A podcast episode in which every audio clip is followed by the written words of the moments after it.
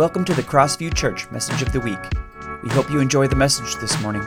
For more information, visit us at mycrossview.com. I'm excited for the fourth week of our Galatians series. That we've been in the book of Galatians for four weeks, and we've we've done a number of things. We've tried to. Uh, to kind of look at the context of Galatians and understand some of what's happening. And then last week we kind of focused on a, a much narrower focus. We kind of talked about what does it mean to be when, when Paul says uh, that uh, through faith you're made right with God, what does that mean? What does it mean to have a relationship with God, and how does that work?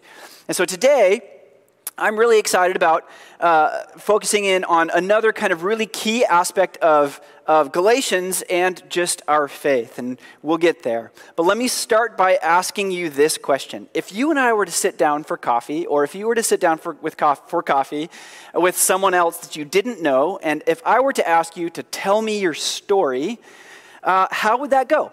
What would you say? I would be interested in, I mean, you know, sometimes when you're meeting with coffee or you're talking, things like this come up, right? Where are you from? What makes you tick? What are your unique passions? What drives you? What about your family story? Where is your family from? Your family history? Who are your kids and your grandkids? What's been your career path? You could talk about all those kinds of things. But how would you tell your story? And how would you tell the story of your family? It's one of the things we're going to look at today because it's important in the book of Galatians. It's actually really important in the whole story of Scripture. For us, our, for, we're Wellstead, well, my name is Kyle Wellstead. We're Wellsteads. We're Norwegian Lutherans uh, for the most part, uh, except for some of us over here. Yep, praise the Lord. Uh, I see that hand. You will be counted. Um, uh, we, uh, we, for some of us on the West Coast, we're Free Methodist uh, and have been for some time. A number of my family members have been involved in the local church and denominational leadership and some pastoral positions. So some of us are Free Methodists. We're proudly, I think you know by, by now, we're proudly from Oregon, and, and we are Christian. Yep, another hand. Wow, you guys are great. uh, so, when you think about your uh, family inheritance, what do you think about? Because when you think about family, sometimes you think about inheritance, those things that have been passed down to you. And I'm talking about more than just monetary kinds of things. What is it about your family that has been passed down to you? Culture, way of doing things, your history. It's important. And that's what I want to focus on today, which is this idea of inheritance that's passed down to us through faith as part of God's family. Because we do have an inheritance. It gets passed down to us through faith. It is primary for our, it's a, it's a foundation for our, uh, to, of what it means to be a Christian and follow Jesus. And it's very important in how we live. So let's think about this. What's the story of God's family? In Galatians, Paul tells us a little bit, and he connects with what Jesus is doing in Galatians uh, in, in what he calls a present reality. He's actively doing this thing, and he makes that connection with the long history of all that God has done throughout the Old Testament. I, I think you, maybe you know from our previous series that we did, the I Am series, I love the connections between the Old Testament and the New Testament. It's foundational, it really helps us understand what's being said in the Bible. So the story of the family of God begins all the way back in the book of Genesis, right? God and is with God's work of creation. God created the world and all that was in it, and He created humanity. He created humanity male and female. But as we looked at last week, it only took a couple of chapters for things to go horribly wrong for humanity, right? It takes a turn for the worst after just a few chapters after this wonderful picture of creation that we have at the beginning of Scripture, humanity rejects God's way of doing things. They don't accept the role that they've been given. Temptation gets the best of them. They reject the way and the ways of their Creator. Humanity gets ashamed. They're kicked out of the Garden of Eden. The relationship with God as it was intended to be gets broken. And this starts a destructive downward spiral for all of humanity. We find, then we find things like the first human murder. We find fighting and jealousy and deceit. We find the beginnings of a united human empire that stands in opposition to God. It gets bad real fast, right? But then something happens in, Gen- in Genesis about chapter 12, and God begins to get things back on track. God calls a childless nomad named Abram, whose name will eventually be changed to Abraham, and says, In and through you, I'm going to bless all the families of the earth. God steps in and starts his rescue plan. We've been talking about God's efforts to rescue humanity uh, over these past weeks. So, about Genesis chapter 5, God makes this first covenant with Abram or Abraham. And remember from last week, we understand a covenant is an agreement of relationship, uh, a way that humanity and God are going to be interacting together. And we find the first one here in Genesis 15. It says this The Lord spoke to Abraham or Abram in a vision and said to him, Do not be afraid, Abram, for I will protect you, and your reward will be great. But Abram replied, O sovereign Lord, what good are all your blessings when I don't even have a son? Since you've given me no children, Eliezer of Damascus, a servant in my household, will inherit my wealth. You've given me no descendants of my own, so one of my servants will be my heir. Then the Lord said, No, your servant will not be your heir, for you will have a son of your own who will be your heir. Then the Lord took Abram outside and said, Look up into the sky and count the stars if you can. That's how many descendants you will have. What, what must Abram be thinking in that moment? Like, okay, that's crazy, right? And then Abram, but then it says, and Abram believed the Lord. I love that. And the Lord counted him as righteous because of his faith. What an amazing moment, right? God says, I'm going to create a family, and you get to be the beginning of it. Look up into the stars in the sky, it's going to be that big. Amazing. So God promises Abraham a family, but God also promises Abraham an inheritance. Look at what it says in verses 12 through 18. As the sun was going down, Abram fell into a deep sleep, and a terrifying darkness came down over him. Then the Lord said to Abram, You can be sure that your descendants will be strangers in a foreign land where they will be oppressed as slaves for 400 years. But I will punish the nation that enslaves them, and in the end, they will come away with great wealth. As for you, you will die in peace and be buried at a ripe old age. After four generations, your descendants will return here to this land. So the Lord made a covenant with Abram that day. Wow. So God, through Abram, through Abram's faith, is going to begin a family and says, I'm going to give you an inheritance. You get to be, uh, we're going to, I'm going to give you an inheritance, uh, which he said is this promise, this promise of freedom, forgi- forgiveness, an ultimate home, this promised land. So let's fast forward just a bit. God's people, this newly formed, forming family, finds themselves in another sticky situation. They're enslaved by the Egyptians for 400 years, just as it said. For generations, they endure the, impre- the oppression of the Egyptians. We know this story. But you know what else we know? We also know that God, in His abundant grace, rescues them again. Isn't this good news? I mean, God does this all the time throughout the story of Scripture. But this time through the faith filled response of a guy named Moses. So God called Moses to lead Israel out of slavery and lead them into this inheritance promised to Abraham, this promised land. When they left Egypt, on their way to the promised land, they stopped by a really important mountain in Scripture called the Mount of Sinai. And there they were given the Ten Commandments, right? The Mosaic Law.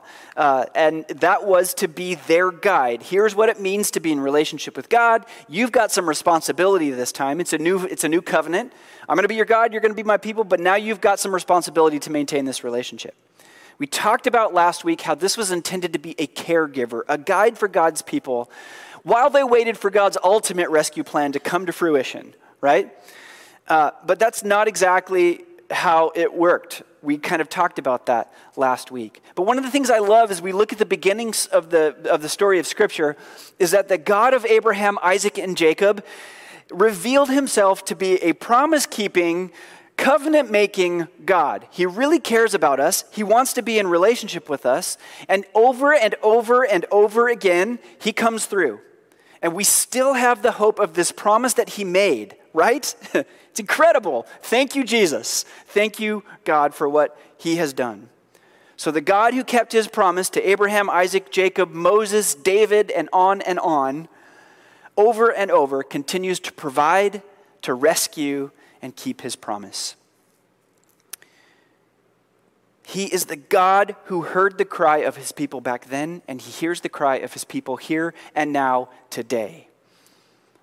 He comes to rescue, but not only does he come to rescue, he wants to give his family a legacy, a history, a story, a way of doing things, a culture, and an inheritance. That's what we get from God through the God of the Bible. And this is an amazing thing, legacy part of the inheritance that we receive from being members of the family of God. So, what does all of this have to do with the book of Galatians? Well, I'm glad you asked because that's a really good question. for, uh, for Paul, in Galatians, history is beginning to repeat itself again. This time, the people had taken on a new form of slavery, a, a new yoke of slavery, right? We, we outlined that a bit last week when we took a look at the formation of the law. Uh, if you remember, God gave Moses and all the people these ten, the Ten Commandments.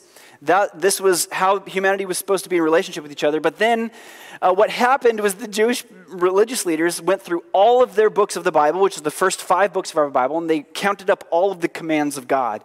It ended up coming out to about 613 commands that everyone had to follow. And they said, if you follow these, that's how you be in relationship with God.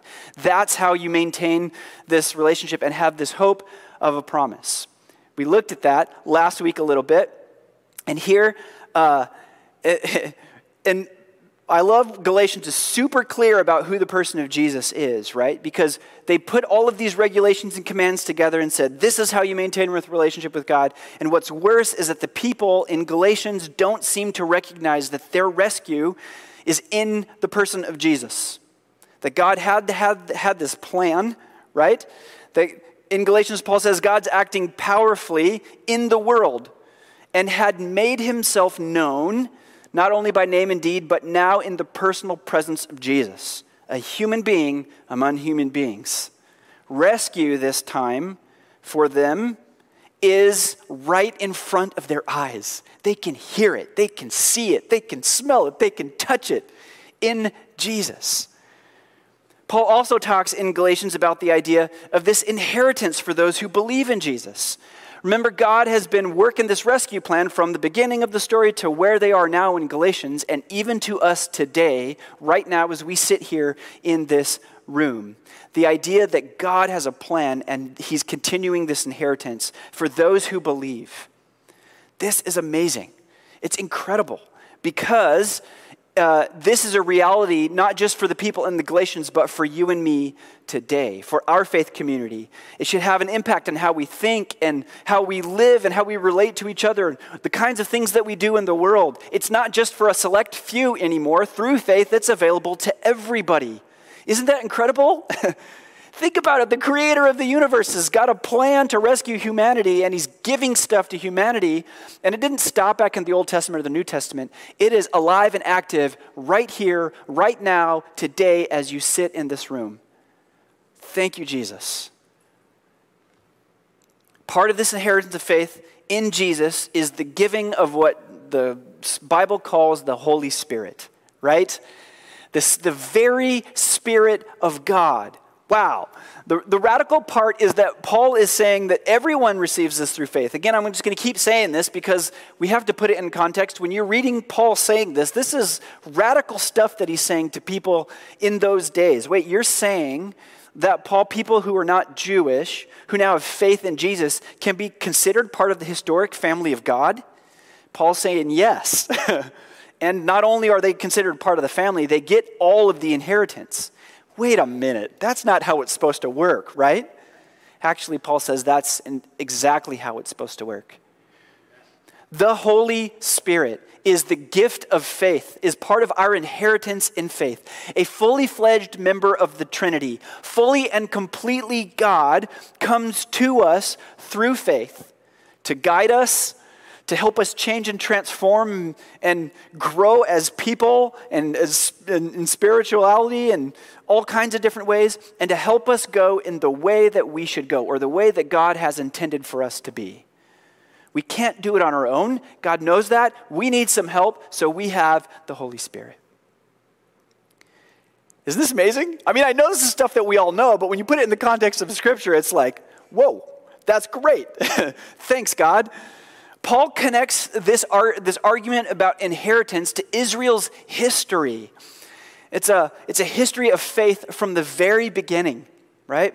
Abraham's faith through Moses to David and on and on and on.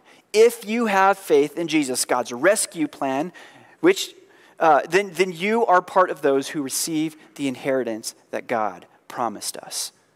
The badge of a child of God, the badge of a family member of God, is the badge of God's rescued people, is that they are people of faith, filled with and by his very spirit. Which, as you read in these later chapters in Galatians, that's one of the main arguments. What is one of the true markers of someone in the family of God?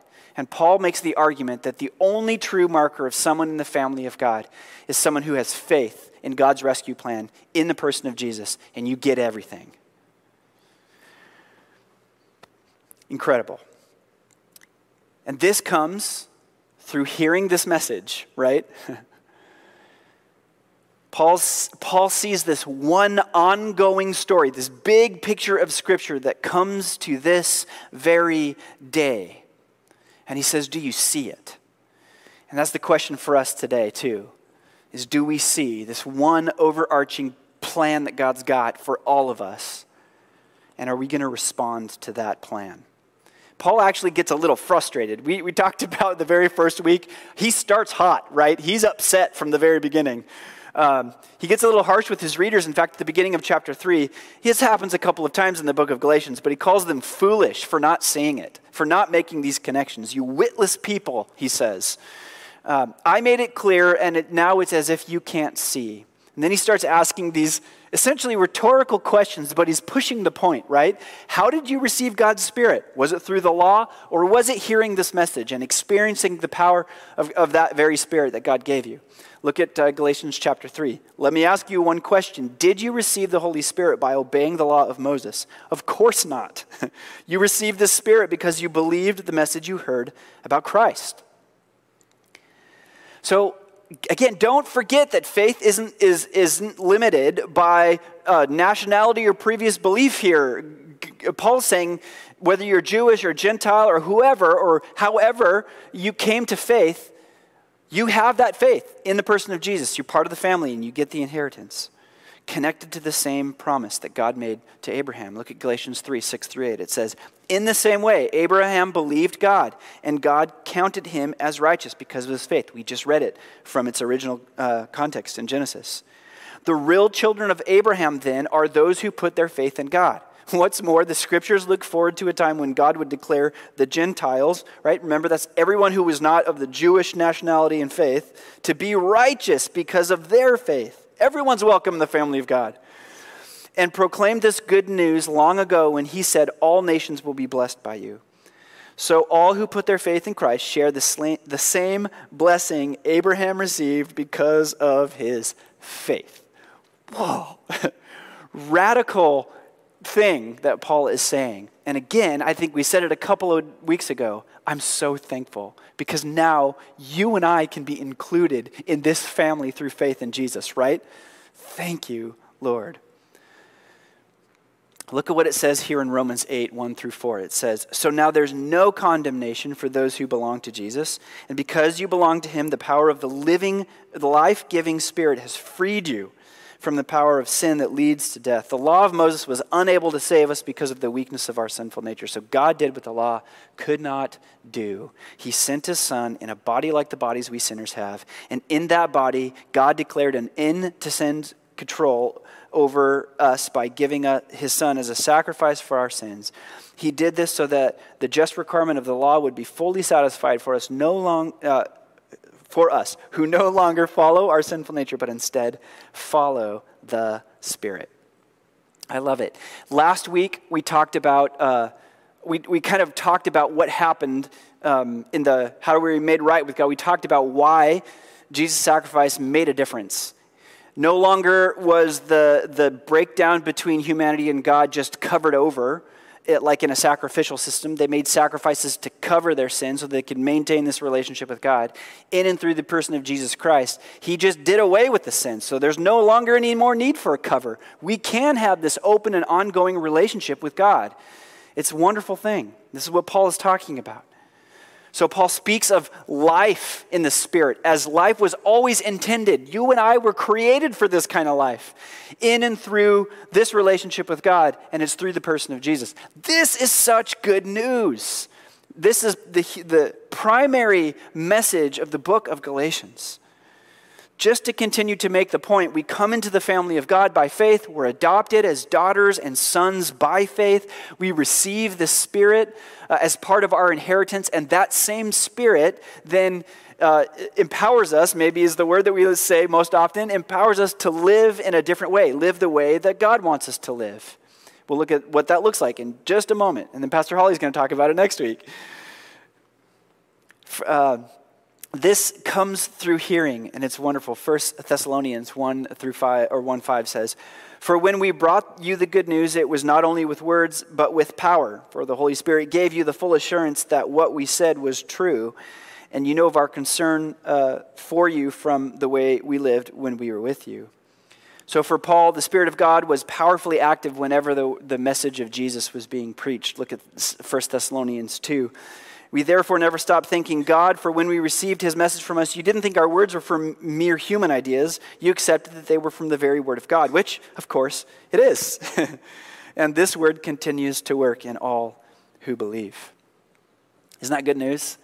I think part of we, we need to understand and recognize the, uh, the history of what it is that we have through faith. And then the next part is that we need to recognize the impact that that can have on our lives and the impact that that can have in the world. Because the Holy Spirit of God working in and through us with this message of saving freedom doesn't just stop with us, right? And I'm so thankful that the story didn't stop in the Old Testament, the story didn't stop in the New Testament. It comes right to us today, and now we are part of the story. That's an exciting part. Maybe it's nerve wracking for us. How do I play my part in, in telling this story. When I see people, I'm walking through the grocery store or at work, every person I see can be part of the family of God and get everything that God intended as part of the inheritance. That's part of who we get to be to say, hey, I know I, am a different person because I've experienced the love of Jesus. I'm free from all the things that kept me separated, where I was like on my own trying to figure it out, and it was not working well, right? Remember the downward spiral of, hum, of stuff that human, humanity was going through at the beginning. God comes along and says, I've got a plan, and I've got a rescue plan, and I want to help you. I want to make you different and then give you the capacity and everything you need to live that different way. That's what we get through faith. Isn't that great? I mean, I want to jump up and down and dance. It's amazing. so, and, and Paul assumes this. He assumes that the Spirit of God is working powerfully in the community when people hear this message and as they're filled with the Spirit. One of the outcomes of the, of the filling of the Holy Spirit is that you and I, you and I sitting here in this room are empowered through faith to live the, a different kind of life, the, the kind of life that Jesus has always intended. So, can I just give you a bit of encouragement? Don't be afraid. Don't be afraid to live into the way that God has called us to live. Uh, live courageously. Do the work with God to, to have the, the darkness of our heart, the, the sin, those things that separate us from God, do the work with God so that He uproots those from our heart. Gone, never to come back, right? And plants in our heart love. Love for each other, love for God as we grow in how we ought to live. That's one of the amazing things about what God does through the work of the Holy Spirit. So don't be afraid. Live courageously into that way and, and love others as best you can because God will help us do it. That's what, who we're supposed to be. Think about this as we close. The story of the Bible and the working of God's rescue plan has come down from generations and has now reached your hearing today. You've heard it before.